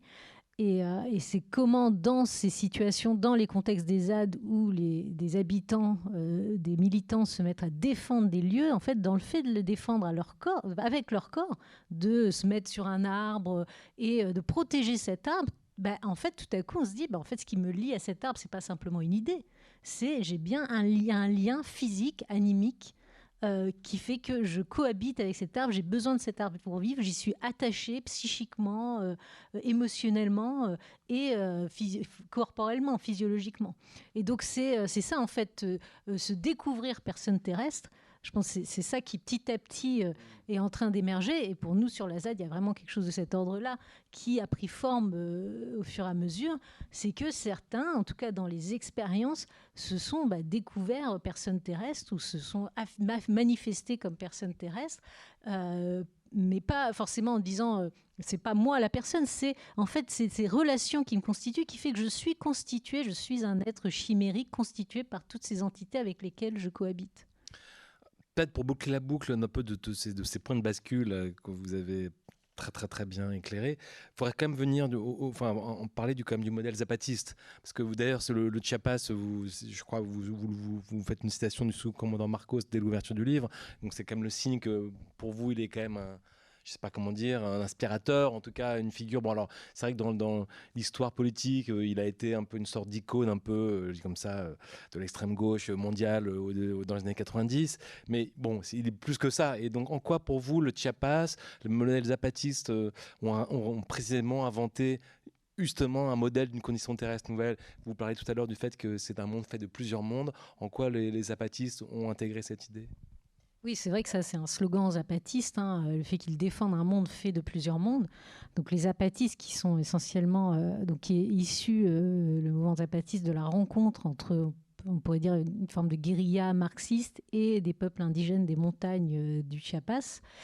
Et, qui, en fait, ce qui est intéressant, c'est contrairement à d'autres pays où, on pourrait dire, les, les guérillas marxistes ont, ont voulu embarquer les... les les peuples indigènes dans leur propre euh, logique historique. Là, c'est l'inverse qui s'est passé. C'est-à-dire que, euh, en fait, au contact de ces peuples indigènes, qui étaient en fait en, euh, marge de l'histoire, oubliés, même pas comptés en fait dans les recensements de l'État mexicain, c'est-à-dire ils étaient en dehors de l'histoire de l'État même. Et ben c'est ces militants donc avant-gardistes dans cette projection historique qui ont découvert une autre manière d'habiter euh, d'habiter le monde et d'habiter dans le temps. Et pourquoi pour nous les apatistes, c'est vraiment, ils sont très très forts. Hein. ils sont vraiment, enfin, je suis vraiment profondément admiratrice euh, quand à chaque fois que je lis leur capacité, toutes les actions qu'ils font, c'est ce, sens qu'ils ont à la fois du symbolique, c'est-à-dire qu'il y a toujours un lien, une dimension politique, mais qui est toujours prise dans quelque chose qui va au-delà. C'est-à-dire vraiment une, une justice et une justesse euh, de cette dimension symbolique et cette capacité à s'inscrire dans des temps longs et à avoir une prise sur le temps. C'est ça qui est assez enfin, très puissant et en même temps paradoxal, c'est-à-dire que la prise qu'ils ont sur le temps, c'est pas une prise volontariste simplement de justement dans un modèle guerrier de maîtrise. C'est précisément parce qu'ils acceptent euh, un autre temporalité qui sont pris dans des temporalités terrestres, euh, que du coup, ils ont une toute autre manière de s'inscrire dans le temps et de prendre de la distance aussi par rapport au temps politique extrêmement restreint qui est celui de nos sociétés modernisées, notre politique modernisée, qui est en fait un temps de plus en plus restreint, qui est le temps du présentisme, le temps de l'actualité, sans cesse être soumis à l'actualité. Et les apathistes, ils disent, mais de toute façon, on a été les oubliés de l'histoire, donc on peut très bien se retirer pendant un ou deux ans, et puis revenir dans l'espace public quand nous, on estime que c'est nécessaire. Donc c'est eux qui décident de leur temps, parce qu'ils sont déjà dans un autre temps.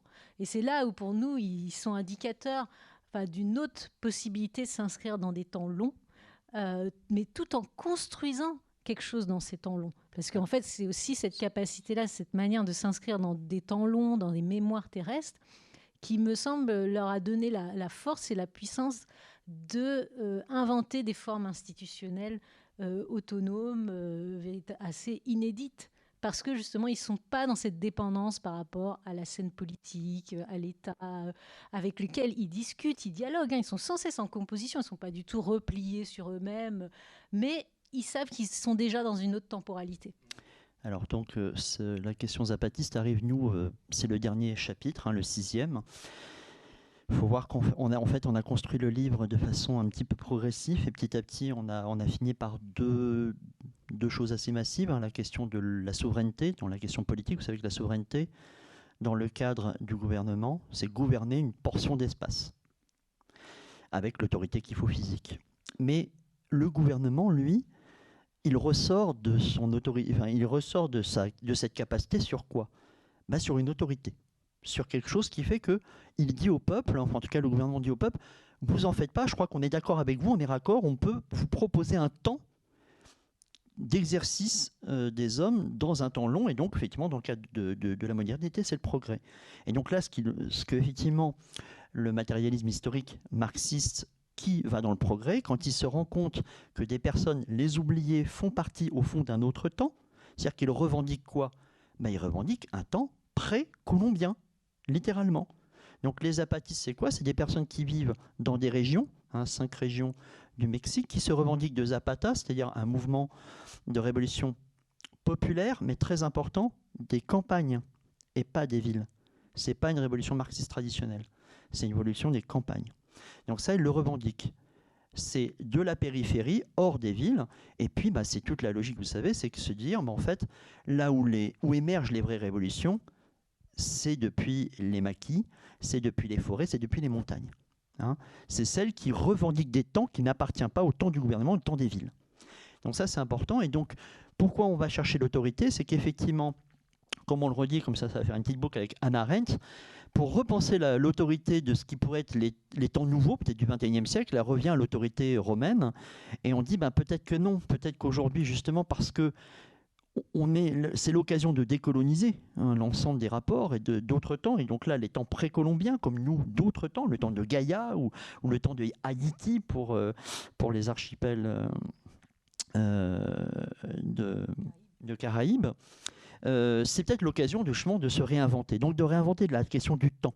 Et donc c'est vrai qu'à la fin, justement, on essaie de, de proposer une nouvelle façon d'approcher la temporalité, c'est-à-dire pour soigner le temps dans lequel on, est en train de s'engourdir, c'est que si le temps historique nous permettait d'avoir une prise sur, euh, je euh, une fonction politique, si auparavant le mythe c'était ce à partir du quoi bah, on avait l'impression de s'envisager depuis quelque chose qui faisait un moins un fondement commun, il faudrait euh, justement pour notre part, on essaie de penser un temps animique, c'est-à-dire c'est la rencontre du temps présent, parce que vous savez que les apatistes ont une lutte au jour le jour, mais vous savez, ils ont des revendications euh, effectivement, qui arrivent à se désinscrire d'une temporalité trop gouvernementale. Donc, par exemple, vous savez qu'ils sont venus donc euh, en Occident nous faire comprendre en 2023 euh, que bah, ils ont été les, les, les, colonisés, qu'ils revendiquent eux une autre manière de s'appeler, puisqu'il y avait un autre peuple avant, et ils font leurs actions au 1er janvier,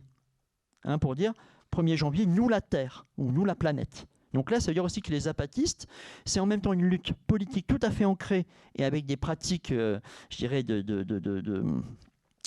lutte euh, au corps le corps jour le jour, mais en prenant des temporalités précolombiennes avec des mythes qui sont effectivement, comme le début du livre, des mythes qui essaient de réinventer un rapport. Et, euh, donc la condition effectivement que nous, nous présentent les, les, apathistes, c'est de dire effectivement, vous savez, chez les Romains, janvier, c'est Janus. C'est ce à partir de quoi il y a quelque chose de nouveau qui revient.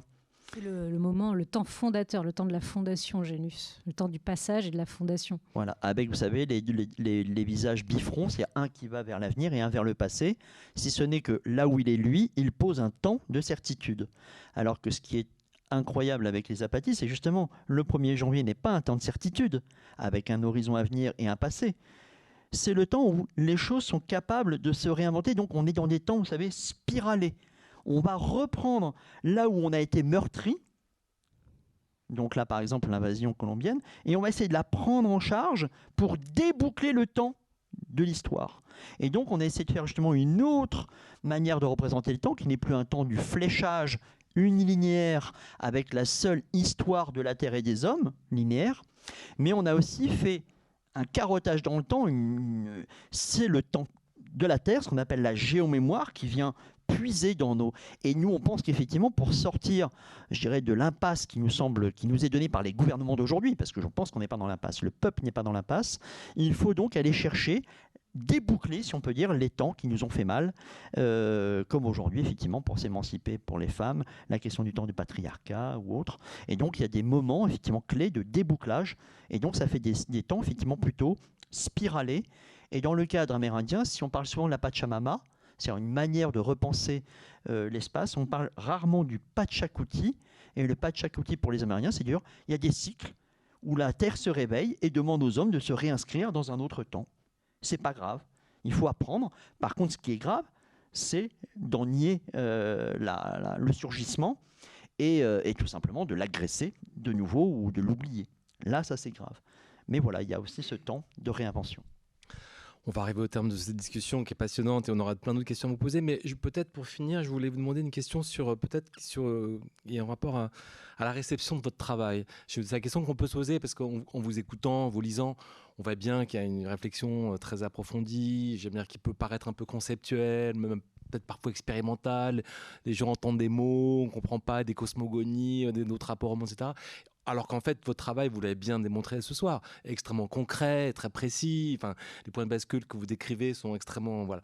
Comment vous avez l'impression que votre travail peut être aujourd'hui entendu et j'allais dire presque assimilé ou dans le débat public euh, par les, par les militants écologistes eux-mêmes On n'a pas l'impression que la condition terrestre soit un concept qu'on entend souvent dans, dans, les débats autour d'écologie aujourd'hui. Alors, il y a, d'autres constructions de débats qui sont intéressantes sur, euh, je sais pas, la, critique du modèle productiviste, etc. On voit bien. Mais est-ce que vous avez sentiment que votre travail il est un peu entendu ou est-ce que ou, au contraire ça bloque un peu quelque part et comment et pourquoi? C'est difficile de, mesurer. Hein. Euh, moi, ce que j'ai le sentiment, c'est que on... En fait, il y a les, un peu les deux, je dirais. C'est-à-dire qu'en même temps, on, comment, on, on, est inscrit dans un, dans un bouleversement un petit peu, enfin, de, une, émulation intellectuelle assez importante aujourd'hui. Enfin, faut le dire au, niveau de la pensée écologique. Euh, euh, il y a tout un, il y a plein de maisons d'édition, alors que par exemple la maison d'édition dehors était euh, avec une autre maison d'édition qui était Well Project, qui sont nées à peu près au même moment. C'était un petit peu les deux qui portaient. Alors, vous voyez, des petites maisons d'édition qui portaient ça il y a une quinzaine d'années, qui portaient ces questions-là. Et depuis, bah, ça a Il y a plein de collections. Donc il y a véritablement une véritable émulation intellectuelle autour de la question du vivant, euh, autour de ces questions-là. Euh, aussi avec disons la pensée de Bruno Latour qui a une place très importante dans l'espace médiatique. Donc on, est, on est quand même dans une scène intellectuelle qui est extrêmement vivante et euh, qui est très stimulante. Et je pense que du coup, de ce point de vue-là, il y a quand même quelque chose qui s'entend. Après, je pense que là où nous, on ferait, en allant chercher ces points d'articulation entre des dimensions politiques et des dimensions cosmologiques, c'est vrai que c'est pas complètement évident. Euh, je pense que ça va prendre un peu de temps euh, à, ce que, enfin, disons que c'est pas des choses qui peuvent être avoir une opérationnalité immédiate, même si en fait, ce, qui est, ce qui est étonnant, c'est que si on est un peu à l'écoute de ce qui se passe, on se rend compte qu'il y a plein de choses que l'on décrit dans le livre qui en fait se font. Euh, par exemple, la question des peuples de l'eau, on en parle, et puis euh, six mois après, il y a tout ce conflit avec Sainte-Soline et cette idée du peuple de l'eau qui émerge. Et donc, alors que le livre est sorti voilà, quatre mois avant. de la même manière, au moment où le livre sortait, on, on, a, appris qu'en Espagne, euh, dans le sud de l'Espagne, euh, sur la lagune du Mar Ménor, donc dans un contexte euh, vraiment européen, pas du tout avec des peuples indigènes, eh ben, il y a eu une lutte qui a été portée par les habitants de la Mar Ménor suite à un traumatisme collectif lié au fait que la, pollution, en fait, il y a des, poissons, tous les poissons du, fleuve, enfin de la, de la lagune, qui se suicidaient, en fait, ça sortait de l'eau il y avait des milliers de poissons sur les plages et ça a créé un traumatisme collectif qui a initié un mouvement qui a abouti à la euh, reconnaissance, à la, création d'une loi inscrite donc dans la constitution hein, euh, euh, espagnole aujourd'hui depuis fin septembre pour reconnaître la lagune en tant que personne morale. Donc, et alors que souvent, une des choses qu'on nous disait, bah oui, mais ça, ça va pour la Nouvelle-Zélande, parce qu'il y a les Maoris, mais ici, il n'y a pas de Maoris. Donc ça, c'était quand on les premières fois on a commencé à discuter de ça, c'était un des arguments qu'on nous avançait. Et donc il y avait ceux qui disaient, bah alors du coup, faut rester que sur le plan juridique. Ce qui est intéressant, c'est la personnalité juridique. Et on disait non, il y a bien quelque chose qui est en train de se passer là. Il y a un basculement qui est plus que simplement juridique. Derrière ce, ce mouvement juridique, il y a bien un basculement qui est anthropologique. Mais ça, ça s'inscrit sur des temps longs. Euh, et, disons que, mm, enfin, du coup, en fait, il y, a une tension. C'est à la fois, on sent bien qu'on est en résonance avec des choses qui sont d'une extrême, d'une actualité brûlante, euh, et en même temps, euh, c'est des processus qui s'inscrivent dans les temps longs, qui sont souterrains aussi, qui tout à coup, comme là, l'histoire du fleuve Wanganawi, c'est quand même un truc incroyable. Au moment où on apprend ça dans les médias, ça fait le tour du monde. Euh, dix ans avant, c'était, mais même cinq ans avant, c'était inimaginable que un fleuve puisse être reconnu comme une personne morale. Enfin, c'était inimaginable. Et tout à coup, non seulement ça devient possible, mais en plus, ça prolifère euh, et commence à être repris partout dans le monde. Donc là, on sent bien qu'il est en train de franchir des, points de bascule. Et des fois, mais ça se fait souvent, vous voyez, c'est plutôt des mouvements souterrains, puis tout à coup, ça émerge. Et on a l'impression que, voyez, que c'est sorti un peu de nulle part, alors qu'en fait, ça se travaille en profondeur, hein, vous voyez, dans la société, ou quand on voit, enfin, un petit peu quand on est au contact de ce qui se passe dans les milieux militants, dans les milieux paysans, dans tous les renouvellements des pratiques, permaculture, enfin, le foisonnement quand même. Euh, dès qu'on s'engage un peu dans le milieu associatif, on se rend compte du foisonnement, des créativités, d'inventivité qui est absolument énorme et duquel sont en train d'émerger des choses qui tout à coup prennent une visibilité. Et donc pour finir simplement, euh, là par exemple quand on va au Parlement de Loire, là euh, vendredi prochain, que là va venir pour essayer de discuter, mais en dehors de ça, il y a un vrai travail de fond. Par exemple, euh, une personne de droit hein, qui s'est mis justement parce que le Parlement des lois euh, s'est mis dans le droit de l'environnement, a fait travailler des, jeunes en master, enfin des masters qui veulent travailler sur ça, se sont rendus compte à quel point c'est complexe parce que eux, ils sont insérés dans le domaine du droit occidental, sauf que la plupart maintenant des cas viennent hors Occident, dont le Wanganawi, dont la Bolivie, et ils doivent apprendre d'autres cosmologies, d'autres rapports aux êtres. Et même l'une des personnes les plus avancées sur ce domaine balance effectivement un concept, alors là qui, est désorientant, euh, Marie-Angèle Hermite, de d'animisme juridique. Donc ça veut dire qu'il faut quand même penser que nous, notre espace occidental est posé sur euh, des juridictions qui bien sûr ont évolué, mais ça vient aux Romains. Donc on est en train sur la question de l'autorité, de la fondation et tout ça. Là, on jette un vrai pavé dans la mare. C'est quoi un animisme juridique réel, une méthodologie juridique? Donc ça, c'est une mise en chantier, mais considérable. Et c'est tout, récent. Et ça met en œuvre des choses, mais vraiment considérables. Donc ça, c'est par exemple aussi une chose qui euh, travaille de, de, fond. Deuxième chose aussi, travail de fond sur le plan politique, c'est que jusqu'alors, même dans, le domaine de la gauche, on dit oh là, institutionnelle, on n'en veut pas. Pourquoi? Parce que simplement, qui dit institutionnel, par exemple les, les, lieux institutionnels républicains, bah, dit l'État. Alors que nous, on va chercher la plupart du temps aussi des choses qui ne sont pas de l'État, des peuples sans État, ou des peuples qui ont pu marronner ou qui ont pu inventer dans le dos de l'État. Et aujourd'hui, avec Parlement de Loire, mais là on essaie nous de penser euh, justement Parlement de la Creuse et peut-être penser un conseil diplomatique de bassin versant. Ça veut dire que les habitants, ou même des élus ou des gens de territoire, peuvent à tout moment inventer une institution interspécifique, inventer leurs lieux, inventer leurs paroles, inventer leurs conditions, en échappant au processus d'État ou à des ONG qui auraient un intérêt plus ou moins à... On peut les inventer. Donc ça aussi, même sur un plan euh, politique, on peut inventer des institutions qui échappent véritablement à l'élaboration euh, d'un espace qui jusqu'alors nous était confisqué. Ou vous êtes citoyen, vous rentrez dans le rang des institutions de représentativité, ou alors bah, vous êtes des militants. Euh, eh ben non, on peut trouver en ce moment une militance qui forge des espaces politiques qui échappent aux politiques, véritablement, et qui peuvent être des, des, processus de fond et véritablement qui désorientent. autant sur le droit que sur l'espace politique, deux horizons qui sont en train de se construire considérables. Écoutez, merci beaucoup. C'était passionnant de vous écouter. Je pense qu'on se souviendra de ce livre dans quelques années, qu'on reparlera de tous ces progrès-là, la condition terrestre. Euh, si vous avez des questions, elles sont évidemment les bienvenues. J'ai oublié de, préciser aussi un, article que vous avez fait paraître récemment dans l'Arbiopsé qui est intéressant sur l'histoire d'un éleveur euh, en France, hein, euh, je ne sais plus dans quel coin d'ailleurs.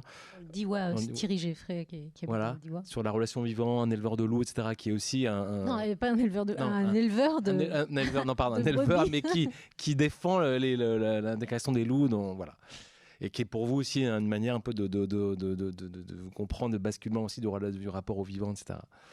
Oui, parce que lui, il est vraiment, euh, il est assez incroyable dans son expérience de vie déjà, qui est extrêmement euh, dense, complexe.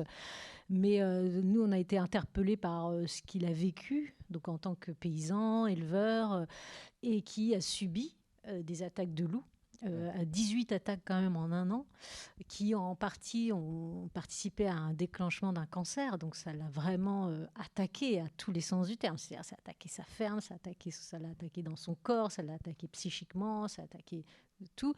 Euh, et, en fait, ce qui est très intéressant, c'est le processus euh, dans lequel il s'est donc dans lequel il était déjà pris d'une certaine manière parce qu'il était quand même déjà paysan bio euh, donc il était pris lui-même dans une, histoire mais à un moment quand on est attaqué par les loups euh, la réaction première ce serait de dire bon bah il faut abattre les loups. Et en fait au départ c'est la réaction qu'il a eue puis petit à petit il a commencé en fait il raconte ça très bien comment petit à petit, en, se mettant, en se cachant la nuit, euh, pour essayer de repérer d'où les loups allaient venir, pour les chasser au cas où euh, ils arrivaient, euh, il a commencé en fait à voir la montagne autrement, qui devenue un paysage mouvant, et en fait à la voir du point de vue du loup. C'est-à-dire petit à petit, en fait, le loup n'était plus simplement cet ennemi extérieur, il a été obligé d'intégrer le point de vue du loup pour pouvoir en fait soigner ses brebis et, et c'est là qu'il s'est rendu compte qu'en fait le loup était un cohabitant de son territoire de vie et que c'est lui qui s'était coupé de son milieu de vie qui était la montagne en euh, pensant qu'il pouvait être simplement un exploitant maîtrisant sa ferme et en ne tenant pas compte du fait que bah, habiter en montagne et s'il était venu en montagne c'était justement pour retrouver un lien avec les autres formes de vie. Et c'est comme si le loup avait fait intrusion dans sa vie avec la violence que ça implique mais pour lui rappeler qu'il avait oublié ce pourquoi il était venu au départ. Et donc là il a refait l'épreuve de sa condition terrestre donc c'est ça qui nous a intéressés dans cette expérience. Anastasia Martin avec son ours. Oui.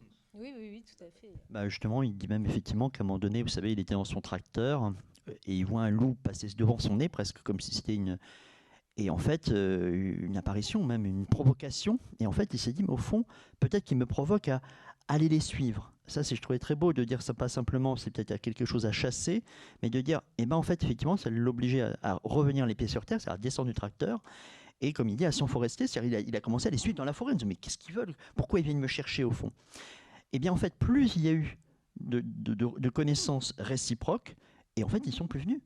Deuxième, dernière chose aussi, c'est qu'au fond, il s'est rendu compte que son mode de production était encore trop productiviste. Donc, il a coupé son cheptel en deux. De 500 mètres, il est passé à 250. Et comme il était sur la fin, il a redonné aussi sa, une propriété collective en GAEC à six personnes. Donc, maintenant, au lieu encore qu'on soit propriétaire seul, individuel, sur ce qu'on appelle ce qui est des corps propriétaires, un corps territoire propriétaire, ça devient un corps territoire justement collectif, humain et autre qu'humain, partagé et qui repense la manière même de, de faire paysage en fait. C'est une belle conclusion, il me semble. Merci infiniment, Sophie Gosselin et Abidjan Matoli. C'était passionnant de vous écouter. Et bravo pour ce travail, les conditions terrestres. Et bah, merci à vous pour votre présence. Et à bientôt. Bonne soirée.